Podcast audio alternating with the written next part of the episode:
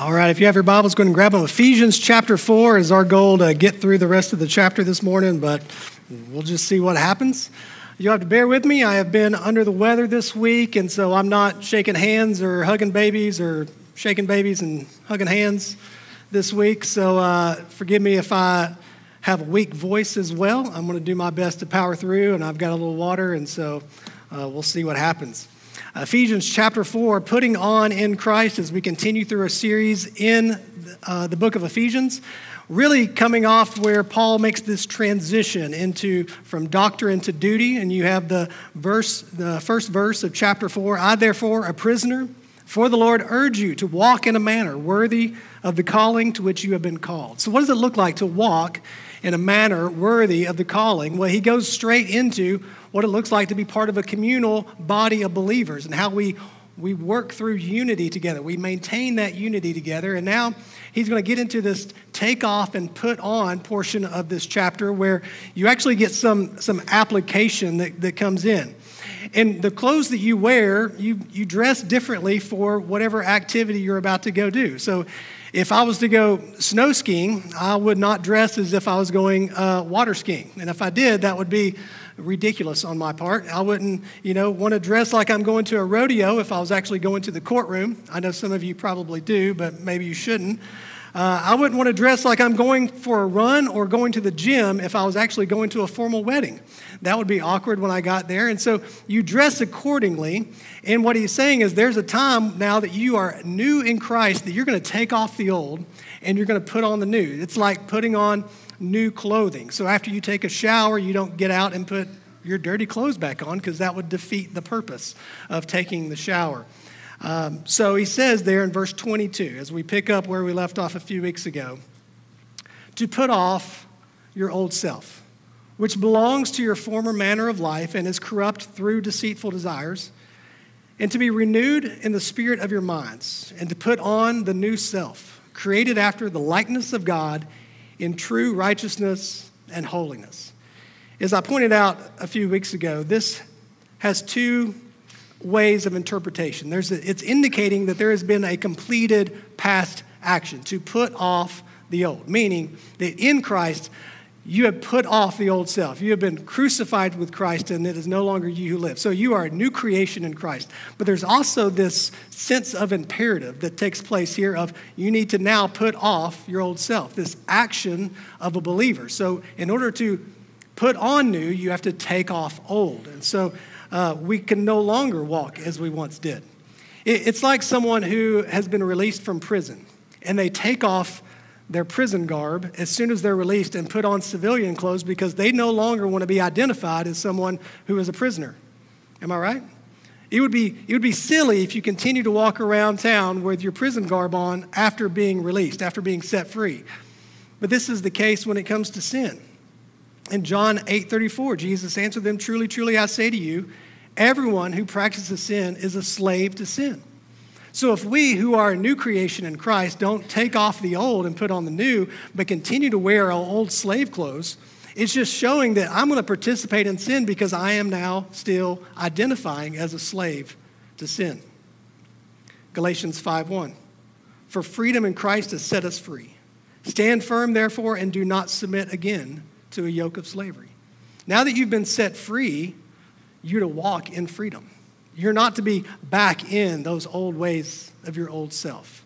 So in Ephesians chapter 4, 25 through 32, we're going to see five imperatives of a take off and put on.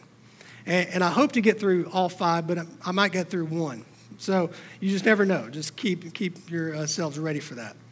These are biblical imperatives that are given for communal living of what it looks like to walk in a manner worthy of the gospel. So, what does it look like?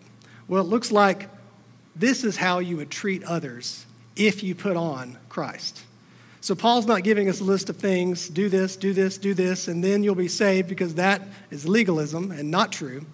He's saying God has changed you, He has saved you by His grace, and this is how someone whose life has been saved by God and God's grace lives. They live in obedience by taking off blank and putting on blank in Christ. This is what it looks like to walk in Christ. It is a grace enabled obedience. Grace enables obedience. If it wasn't for God's grace, you would not be able to be obedient at all. However, people who misinterpret grace, they use grace to excuse disobedience. Grace does not excuse disobedience, it enables our obedience. So let me read Ephesians 4 25 through 32. Therefore, having put away falsehood, let each one of you speak the truth with his neighbor, for we are members of one another. Be angry and do not sin. Do not let the sun go down on your anger, and give no opportunity to the devil. Let the thief no longer steal, but rather let him labor, doing honest work with his own hands, so that he may have something to share with anyone in need. Let no corrupting talk come out of your mouths, but only such as is good for building up, as fits the occasion, that it may give grace to those who hear.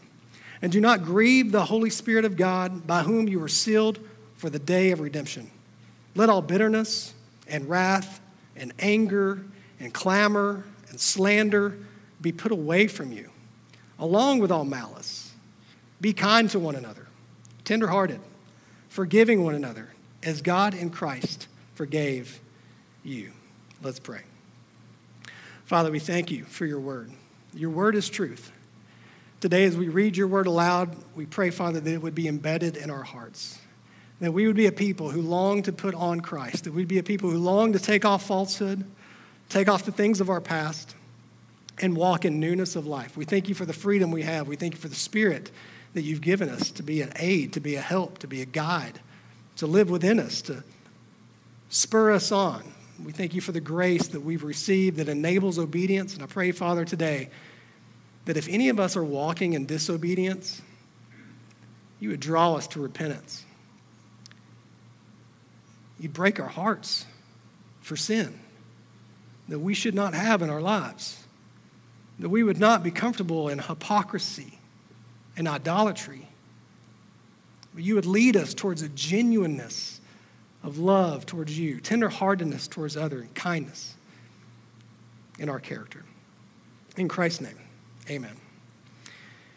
So here Paul is going to give us five examples of what it means to live distinctively as a Christian. So, this is the evidence of someone who has taken off their old Adam and have put on Christ. Number one, put on truth in Christ. Put on truth. So, in grace fueled obedience, take off falsehood and put on truth in Christ. Falsehood is a very large and broad term.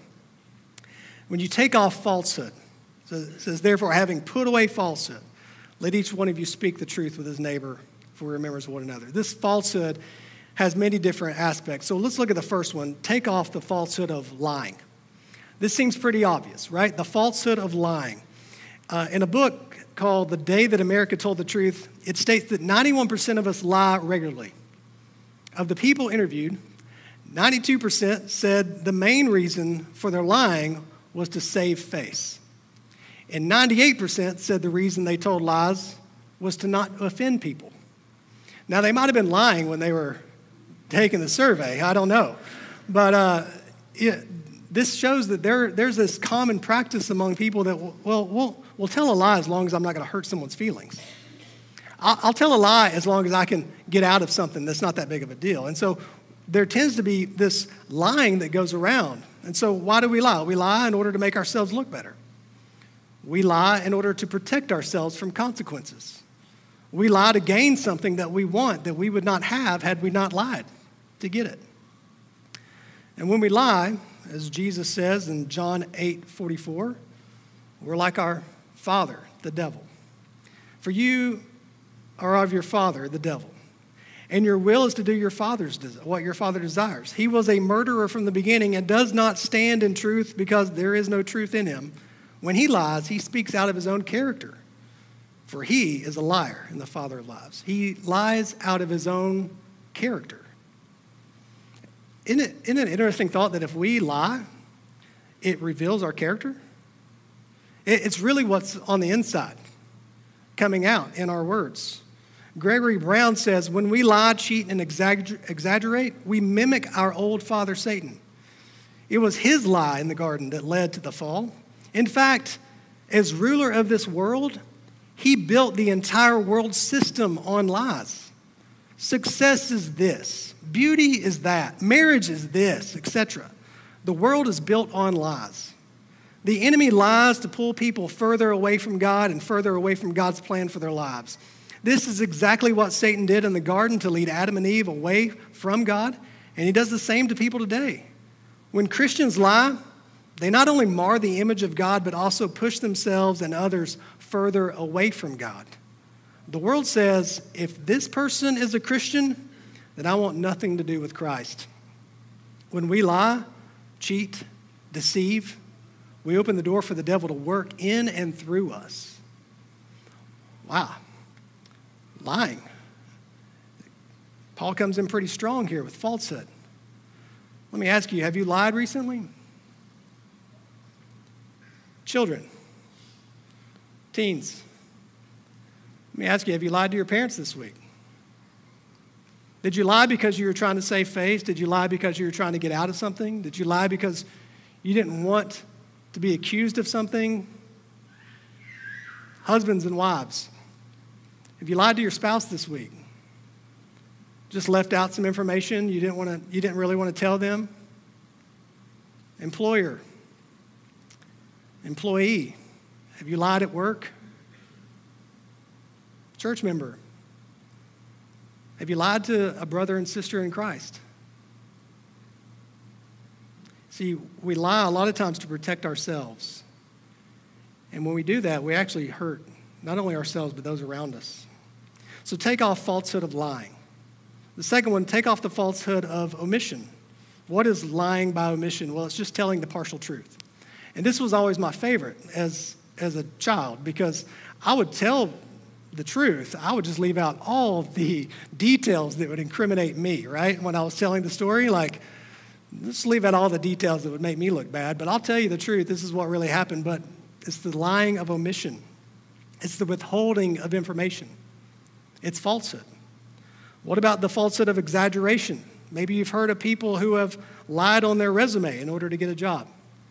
Maybe they've exaggerated to get a, prom- a promotion, or they've exaggerated to influence others in their, in their decision making. What about the falsehood of defamation?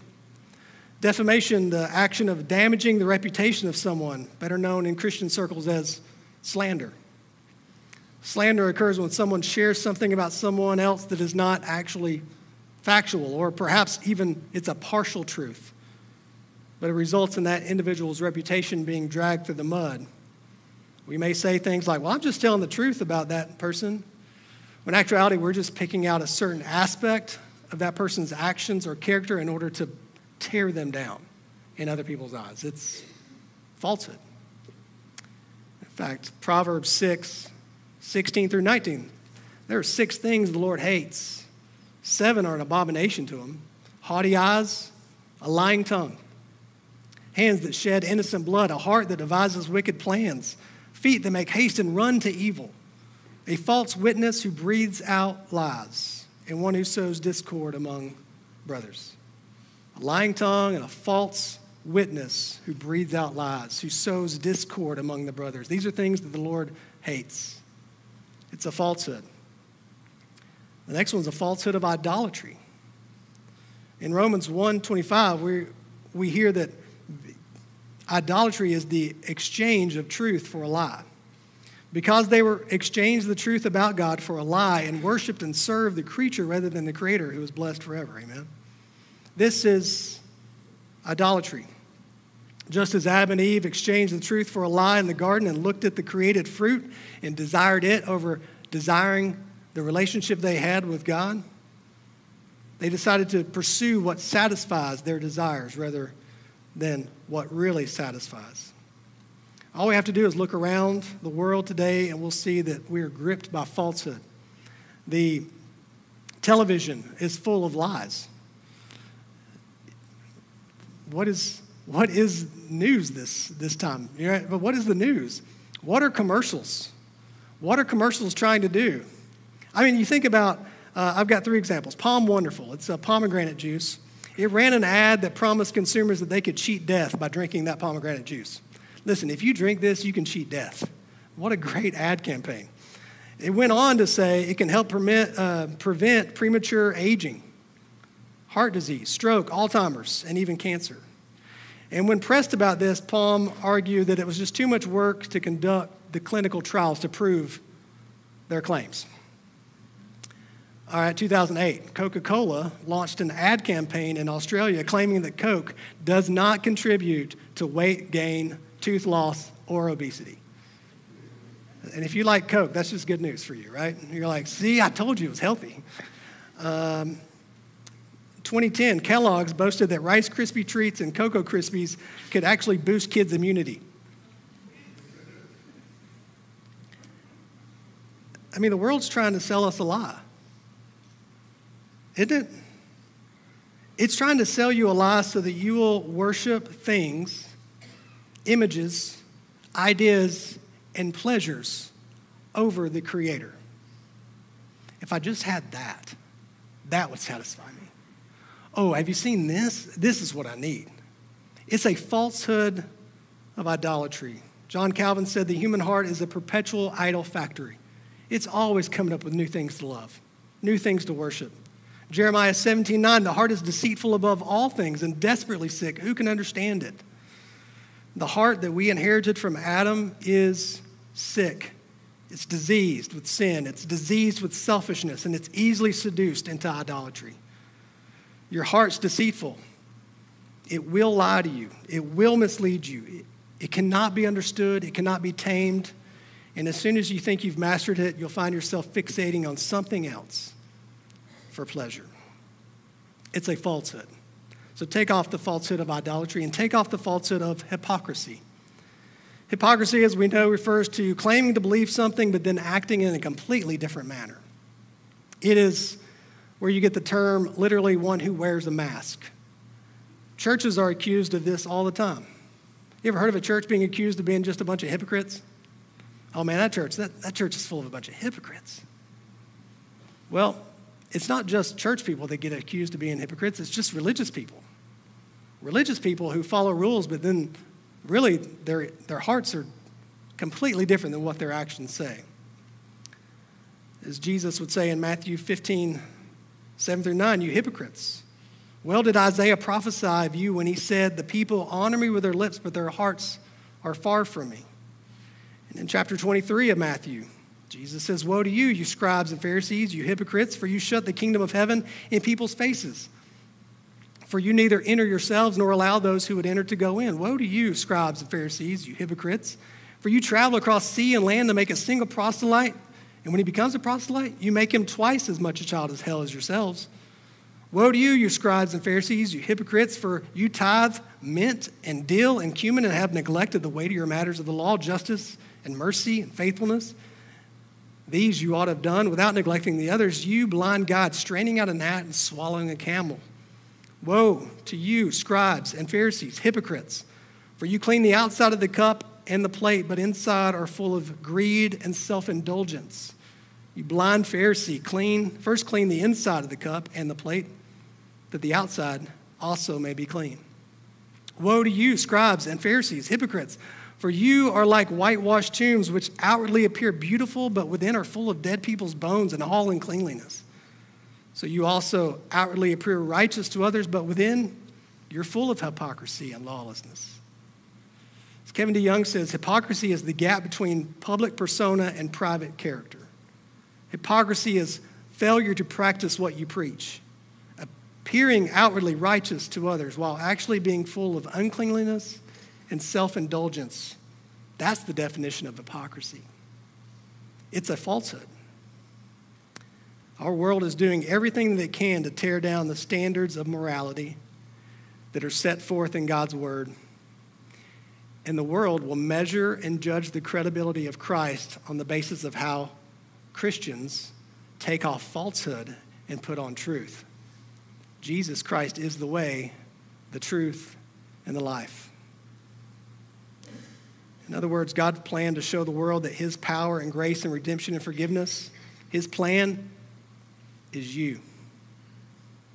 The church is on display to show the forgiveness, the redemption of Christ. So, therefore, having put away falsehood, let each one of you speak the truth with his neighbor, for we are members of one another. So if you take off falsehood, then you put on truth. Well, what is truth, right? This is the famous saying of Pilate when Jesus is on trial. What, what is truth? He's stuck in a situation where he's, he's hearing things from all different, all different sides, and he's like, what, what is truth in this? Theologically, Steven Lawson says, truth is that which is consistent with the mind, will, character, glory, and being of God.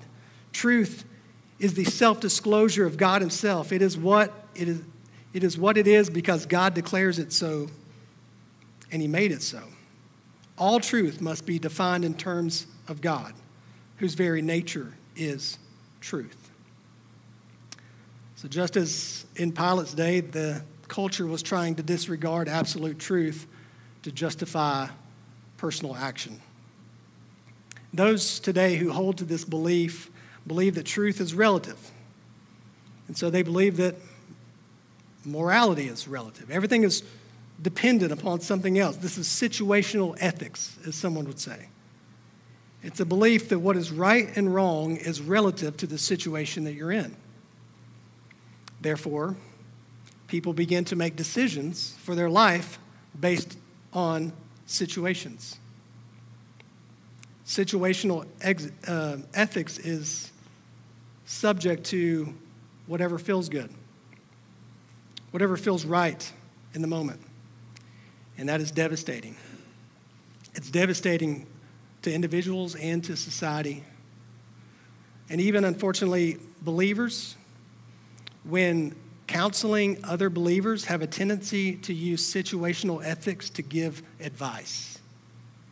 And that's not speaking the truth in love. Because this is truth. And if you are to speak truth to another brother and sister, you might speak a truth that hurts their feelings. You might, you might tell them something they don't want to hear. Because situationally, it may not make, make them feel better. It may not be most pleasurable for them, but this is truth. And so we're to take off falsehood and we're to speak truth with one another. John 17, 17, sanctify them by your truth. Your word is truth. The church is sanctified by the word of God. So put on righteous anger in Christ. In grace fueled obedience, take off unrighteous anger and put on righteous anger in Christ. We it sounds interesting. You think it would be like take off anger, but he doesn't say that. He says, Be angry and do not sin. Do not let the sun go down on your anger and give no opportunity to the devil. So there's two types of anger. There's a righteous anger and then there's an unrighteous anger. Righteous anger is an anger against sin. It's an anger against anything that is an offense to God. That's righteous anger. You can be angry and not sin. But typically, we are angry at things that cause us to sin because it's not a righteous anger that we have. We're not angry at sin. We're angry because it's an anger at others. That's an unrighteous anger. It's an anger at anything that offends me. Every time we get angry, it's usually because you've offended me. You've made me mad. This is what you've done to me, and so I'm going to have to lash back out. Matthew Henry says it better. He says, if we would be angry and not sin, we must be angry at nothing but sin. And we should be more jealous for the glory of God than any interest or reputation of our own. So be angry, but don't let it lead you to sin. So don't let anger lead to sin. James 1 19 through 20. Know this, my beloved brothers, let every person be quick to hear, slow to speak, slow to anger for the anger of man does not produce the righteousness of God. The anger of man does not produce the righteousness of God. How do you know if it's the anger of man? It's leading you to sin. If, if your anger is leading you towards hostility, conflict, jealousy, gossip, slander, outburst, disputes, dissensions, yelling, abuse, listen, if you're in an argument and you raise your voice, you've lost you, you've lost. if it's leading you to fight, if it's leading you into sin, it's an anger of man. So don't let it lead you into sin. And number two, don't let anger linger into bitterness. This is a warning for us to stop nursing our anger and feeding it. John Stott says that this comes from the Old Testament uh, way of living that said the Old Testament moneylender who took a poor person's cloak as a pledge was required to restore it when the sun goes down so that, it, that they might sleep in it. Don't hold on to it. You, you need to give it back. They need to have a good night's rest. Don't hold on to things. Don't go to bed angry. If you're married, I, I would challenge you. Don't go to bed and turn your back on each other. Don't go to bed angry. Deal with your anger quickly so it doesn't take root. Hebrews 12 15. See to it that no one fails to obtain the grace of God, that no root of bitterness spring up and cause trouble, and by it many become defiled. The Hebrew culture, uh, a poisonous plant was called bitter. It was called a bitter plant. And so poison was, was what was referenced here. Poison destroys from within. And holding on to anger is like taking poison. If not dealt with quickly, it can defile many relationships, not just between you and the other person, but all the other parties that are surrounding. It poisons you. It also poisons innocent parties. How many kids have been devastated by divorce because of the poison of bitterness that was in a marriage? Don't let it linger into bitterness, and don't let it lure you back into slavery. You've heard it said, you give an inch, you'll take a mile, right? Well, this says, don't make a spot for the devil to come sit in your life between you and another individual. Don't, don't, don't save a seat for the enemy. Don't save a seat in that relationship for the, for the enemy to come sit between you. Because he specializes in driving wedges between people. And then once he does that, he sees how far he can spread it in communal living. Number three, put on giving in Christ. In a grace fueled obedience, take off stealing and put on giving in Christ. Let the thief no longer steal, but rather let him labor, doing honest work with his own hands so that he may have something to share with anyone in need. Now, the first two, you were like, all right, lying, anger, stealing, I think I'm good, right? You're like, maybe I can, I can get through this one. Well, thou shalt not steal, right? Eighth commandment. In this congregation, there was probably people in Ephesus who were from a poor and hungry lifestyle. They were probably uh, times in their lives where they had, to, they had to steal in order to eat. And so, yeah, he's addressing that, but stealing does not, is not just for one societal class, it's for everybody. Uh, this might be a shock to you, but rich people steal. Stealing is the fruit of sin, of a root sin of entitlement. We believe that we're entitled to better our own condition at the expense of others because we're selfish, we're self centered, and we're self focused. So it doesn't matter what class you come from, it doesn't matter if you're poor or rich. If you have a sense of entitlement, you'll try to take things that don't belong to you. So how about this? No longer use unlawful or unethical means to gain what is not yours. As a believer, as someone who puts on Christ, then we, we take off trying to take things that aren't ours. This could include money, it could be possessions, properties, people. It's taking advantage of others in order to fill our own lives with things. But rather let him who labor do honest work with his own hands so that he may have something to share with anyone in need. The biblical understanding of work for the believer is not to collect more, but to contribute more. This is so hard for us to, to get because our entire world is telling you to get more, get more, get more, buy more, buy more, have more. But really, as a believer in a communal thought of living, as we're putting on Christ, we're working in order to give more, to take care of the needs of others. That's the biblical understanding. Four, put on constructive talk in Christ. In grace fueled obedience, take off corrupting talk and put on constructive talk in Christ. It says, verse 29, let no corrupting talk come out of your mouths, but only such as is good for building up, as fits the occasion, that it may give grace to those who hear. What is corrupting talk? Well, it's translated from the word that means rotten fruit or a rotten tree.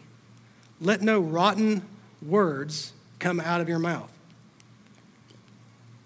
This is harmful speech of any kind, whether it be abusive language, vulgar speech, or slander or insulting words. Could also include off color jokes, profanity, and dirty stories.